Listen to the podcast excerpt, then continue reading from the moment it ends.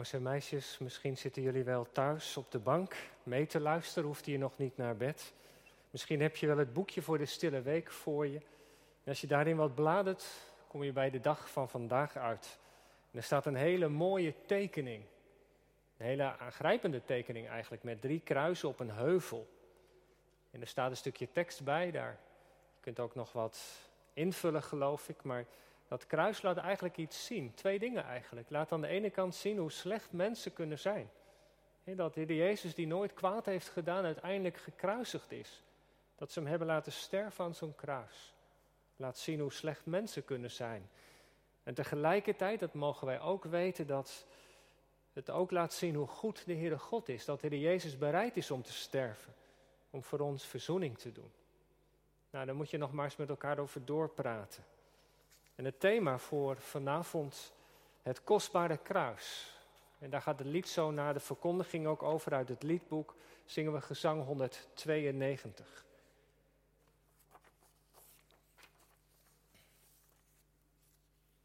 Gemeente van Christus, broeders en zusters, jongens en meisjes. Het is niet eenvoudig om met iemand mee te leven die ziek is of die lijdt. Misschien herken je dat wel. Pas als iets jezelf treft of heel dichtbij komt, wordt dat vaak anders. Deze weken zien we dat gebeuren. Opeens komt het heel dichtbij.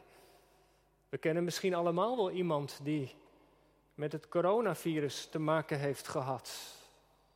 Of je bent bezorgd voor je ouders dat ze het niet zullen krijgen. We zien op de televisie of we lezen in de krant wat het virus mensen doet, hoe ziek je ervan kunt zijn. Hoe spannend het ook is om op die zee terecht te komen. Zul je beter worden of niet? De situatie kan zomaar ineens ook verslechteren. En velen weten niet of ze het gaan halen. Aangrijpende verhalen horen we. Over mensen die soms van een lieve man of vrouw of van een vader en moeder geen afscheid hebben kunnen nemen. Het zijn beelden, het zijn verhalen die zo deze weken we allemaal weer hebben gezien en op ons netvlies blijven hangen. Iemand uit je eigen familiekring misschien wel, familielid, die met slangen en andere middelen in het ziekenhuis in leven wordt gehouden. Er is in deze wereld altijd al veel lijden. Mensen zijn op de vlucht. Kampen zitten vol, overvol zelfs. Op de vlucht vanwege de droogte en de honger. Of vanwege overvloed aan regen. Ziektes die uitbreken. Maar dat is dan nog relatief ver weg. En zo'n virus komt opeens heel dichtbij. Als je iemand kent die ziek is, als je zelf getroffen bent, dan is het lijden opeens zomaar bij je in huis. Broeders en zusters, gemeente, het is mijn gebed dat dit vanavond ook zal gebeuren. Maar dan met het lijden van de Heer Jezus. Dat het sterven van de Heer Jezus aan het kruis ook heel dichtbij komt. In ons huis, ja in ons hart. Nee, we zien geen slangen, we zien geen ziekenhuisbed, maar een eenvoudig, ruw houten kruis. En aan dat kruis hangt iemand die naakt is, vastgespijkerd. Iemand die helemaal alleen sterft. Er waren in die tijd veel mensen door de Romeinen gekruisigd. In de jaren 70 voor Christus was er een slavenopstand geweest in Rome onder leiding van de gladiator Spartacus. En die opstand is door de Romeinse soldaten bloedig de kop ingedrukt. 6000 opstandelingen zijn toen gekruisigd. De Via Appia, de lange weg die naar Rome loopt, stond vol met kruisen. En Rome liet zien aan de mensen dat ze de macht hadden. Waagde het niet om tegen Rome in opstand te komen. Heel veel mensen stierven aan een kruis. Ook in Israël is dit gebeurd. En vanavond horen dat de Heer Jezus ook dit lot ondergaat samen met twee anderen. En we hebben de afgelopen dagen veel gehoord over het proces, over de valse beschuldiging aan zijn adres, dat hij God gelasterd zou hebben volgens het Sanhedrin, het gekonkel van Pilatus, die geen schuld vindt, maar hem toch laat kruisigen. Maar wat maakt die kruisiging van Jezus nu anders dan de kruisiging van al die andere mensen? Wat maakt het lijden van de Heer Jezus nu anders dan het lijden van al die anderen? Er is eigenlijk maar één antwoord. En dat is omdat Jezus de Zoon van God is. Het feit dat Hij de beloofde redder is. De mens in wie God zijn handen naar ons uitstak. Die wordt gekruisigd. Hij kwam tot het zijne, maar de zijne hebben hem niet aangenomen, vertelt Johannes. En dat is de grote tragiek wat daar op Golgotha gebeurt. Na eeuwen gezwegen te hebben, heeft God eindelijk een deur van hoop geopend voor de mensen. Maar ze gaan door die deur niet naar binnen. Ze gooien hem dicht. Jezus is die deur, de weg, het leven. Maar hij wordt hier aan een kruis gedood. En weet u, wat aan de beschrijving van Matthäus opvalt, is dat hij heel veel aandacht geeft aan allerlei dingen die rondom het kruis gebeuren. De mensen die er zijn, wat ze doen en wat ze zeggen. De focus ligt op wat rondom het kruis gebeurt. En het enige wat Matthäus vertelt over de Heer Jezus is relatief beperkt. Bijvoorbeeld, vers 34, dat hij de wijn met gal niet drinkt. Dat hij Psalm 42 aanhaalt als hij uitroept, mijn God, mijn God, waarom hebt u mij verlaten? En dat hij dan tenslotte de geest geeft. Alle aandacht gaat vanavond uit naar de mensen rondom het kruis. Naar wat ze zeggen en wat ze doen. Aan de ene kant is daar de Jezus, die hangt aan het kruis in volledige stilte. Hij ondergaat alles. Zwijgend. Aan de andere kant zijn daar de mensen druk bezig met spotten, met lasteren.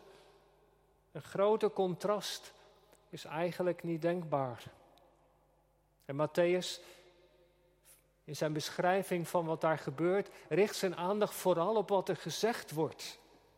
En juist wat de mensen zeggen, zo terloops over Jezus, niet met Hem, dat maakt het lijden van Hem nog zwaarder. Natuurlijk, dat lijden was al zwaar dat lichamelijke lijden. De geesteling die Jezus heeft ondergaan, de ruwe behandeling door de soldaten, de doornenkroon en dan uiteindelijk ook de kruisiging. Een meest gruwelijke en pijnlijke dood is niet denkbaar. Maar er is ook psychische en emotionele pijn, lijden. Die diepe eenzaamheid die Jezus ervaart. Er wordt over hem gesproken, niet met hem. En ze herinneren Jezus aan de woorden die hij vroeger had gesproken. Weet je nog dat hij zei over die tempel, dat hij die zou afbreken? Ze drijven er de spot mee. En de leiders, ja, ze doen ook een duit in het zakje. Als hij echt de koning van Israël is, zoals dat opschrift wat boven zijn hoofd staat, laat hij dat dan maar bewijzen. En dan is er ook het geestelijke lijden. Want ze vallen Jezus aan op zijn geloofsvertrouwen. Hij heeft toch op God vertrouwd? Daar was hij toch zo vol van? Nou, laat die hem dan verlossen. Nou, hij zei toch dat hij de zoon van God was? Nou, bewijs het maar, kom dan maar van het kruis. En al die woorden en verwijten worden als pijlen op Jezus afgevuurd. Juist op zijn kwetsbare moment. Jezus incasseert. Hij ondergaat alles, zwijgend. En dan is daar ook nog het zwijgen van de hemel. Ook zijn vader hult zich in stilte. En niemand daar rond het kruis, ze zijn druk, ze zeggen van alles, maar niemand heeft door wat Jezus daar is wat Jezus daar bezig is te doen. Niemand heeft in de gaten dat Jezus op dat moment mensen aan het redden is. Daarom komt hij niet van het kruis af. Dat is de weg die hij moet gaan. Dat is de weg die redding brengt. En leven. Als we luisteren naar de spot van de mensen in wat ze zeggen, daar rond het kruis, wordt ook zichtbaar wat nou het probleem is. Het grondprobleem van, van Israël en van ons mensen. Wij willen niet dat God koning over ons is. Want dan kunnen we zelf de regie houden over ons leven. Wij willen niet dat een ander ons redt. Zo slecht zijn we toch niet? We redden ons best zelf of niet? Jazeker wel. Hebben Hem niet voor nodig. Ik weet niet of u of jij dat herkent. Als iemand zich met je bemoeit, hè? Als je wat aan het doen bent en geeft, iemand geeft kritiek of ongevraagd een opmerking, ongevraagd advies. Ik weet niet hoe dat bij jou is, maar zo gemakkelijk gaan de haarden dan bij ons overeind. We voelen de irritatie. We denken of zeggen misschien wel wat, maar bemoei jij je mee? Joh, dat maak ik zelf wel uit. Bemoei je met je eigen zaken.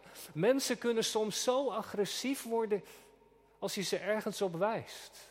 De jongeren die de blikjes maar zo aan de kant van de weg weggooien. En niet opruimen, die iets kapot maken voordat je het weet. Als je er iets over zegt in liefde, kun je een tik krijgen. En soms kan het ook in de kerk gebeuren. Als iemand bij op de Bijbelkring, een ambtsdrager, misschien of een predikant iets zegt dat je dan bij jezelf denkt, nou ja, dat zegt hij. Maar wie ben jij? Het feit dat het soms uit het woord opkomt, dat leggen we dan maar naast ons neer. Wat daar op Golgotha gebeurt, laat zien wat steeds het probleem is. Tussen God aan de ene kant en ons mensen. Het botert niet. Het lukt niet om in harmonie met God te leven. Steeds weer is er gedoe. Zijn mensen opstandig, gaan ze hun eigen weg? Doen ze niet wat God van hen vraagt? De stem van God, die kun je zo gemakkelijk wegduwen. Het woord van God naast je neerleggen. En steeds weer staat God om zo te zeggen, met lege handen er alleen voor, als een roepende in de woestijn. Zo was het bij de profeten gegaan.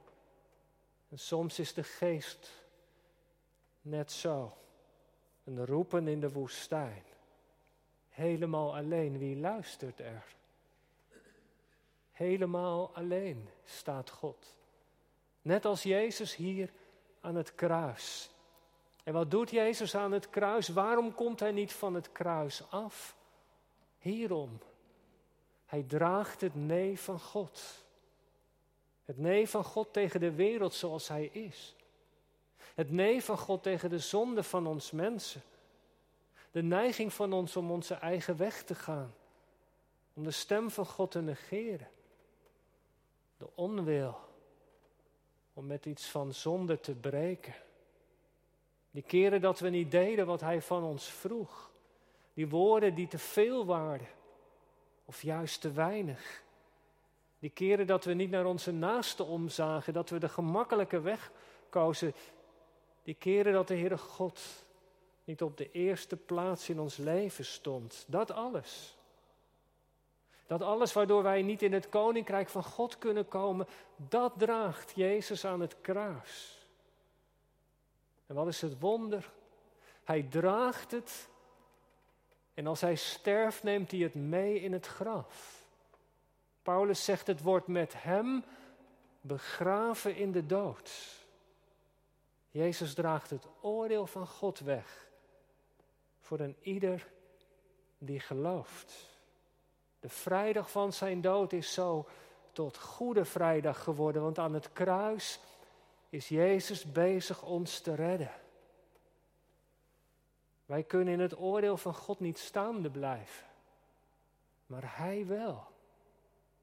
En Hij is tot het bittere einde gehoorzaam geweest. Hij is de zoon naar Gods hart.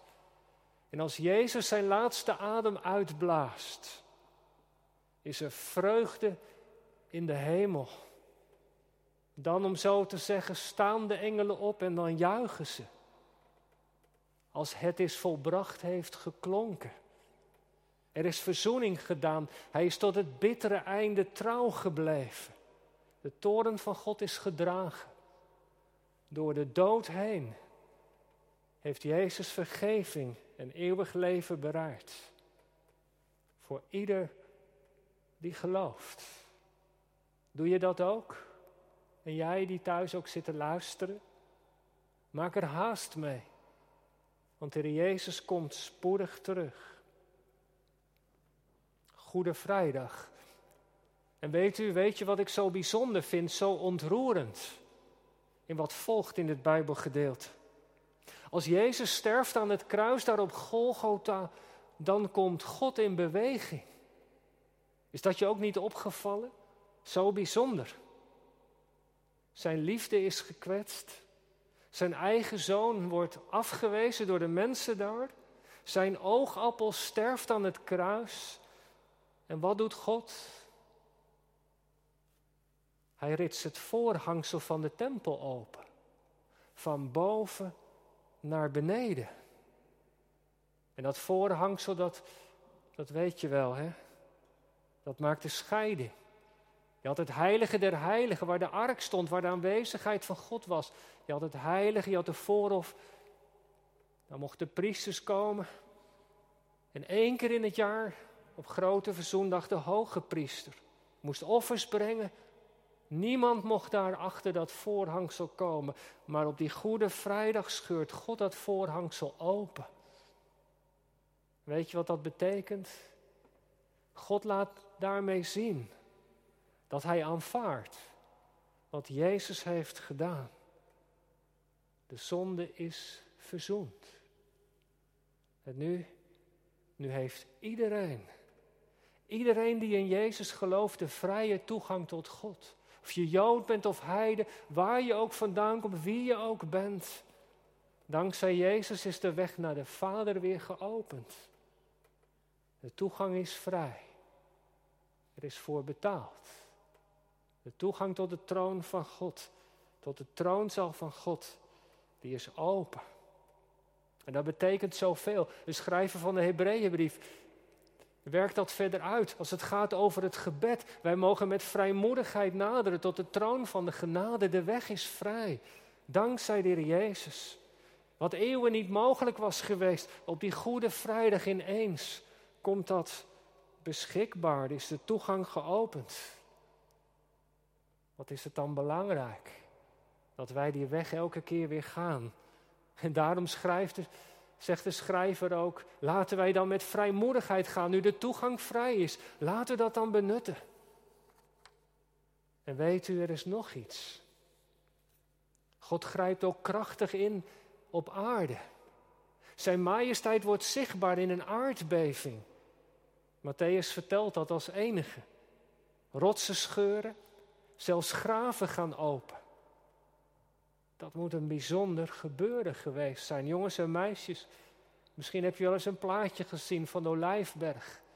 Het ligt helemaal vol met graven. En dat die grafstenen opengaan, dat de mensen die overleden zijn weer opstaan. Dat moet een geweldige indruk hebben gemaakt daar in Jeruzalem. Maar dat is wat er gebeurt. Op de vroege paasmorgen, als Jezus als eerste opstaan, zijn ook de lichaam van de gelovigen daar opgestaan en zijn daar in de stad verschenen. Achter de Heer Jezus aan. En dat was voor alle mensen duidelijk een zichtbaar teken. Dat is wat er door de dood van Jezus mogelijk is geworden. Opstanding uit de dood. Eeuwig leven. Sommige uitleggers denken dat Jezus, toen hij stierf, afgedaald is in het dodenrijk. En dat hij de gelovigen die daar aan het wachten waren in zijn opstanding heeft meegenomen. De reformator Calvijn schrijft iets moois. Hij zegt, Christus gaat de dood niet binnen als een gevangene, maar hij bevrijdt de gegijzelden Een mooie gedachte. Dat is het tweede antwoord van God. Eerst het voorhangsel dat scheurt. En dan de opstanding van de gelovigen daar. Een deel daarvan in Jeruzalem. Die opstonden uit de dood. En er is nog iets. Dat is het derde wat er gebeurt op die Goede Vrijdag. Want rond het kruis staan ook mensen. Romeinse soldaat, er is een Romeinse hoofdman. Hij is geweldig onder de indruk van wat er gebeurt, de aardbeving, hoe Jezus zijn leven, hoe de, de geest in handen van de Heere God geeft en wat er allemaal gebeurt, de duisternis. En hij zegt werkelijk, dit is de zoon van God. En eigenlijk is dat wel bijzonder. Daar rond het kruis zijn er mensen die erkennen dat Jezus werkelijk de zoon van God is. Heidenen. Ze zijn om zo te zeggen de eerstelingen. De eerstelingen van de nieuwe oogst. Het zijn uit die grote volkerenwereld de eerste die, die in de Jezus gaan geloven. In Hem erkennen als de Zoon van God.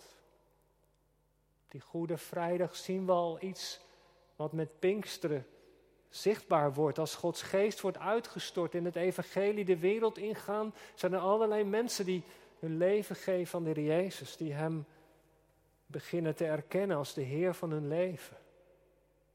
Hier is al een voorproefje, een prelude.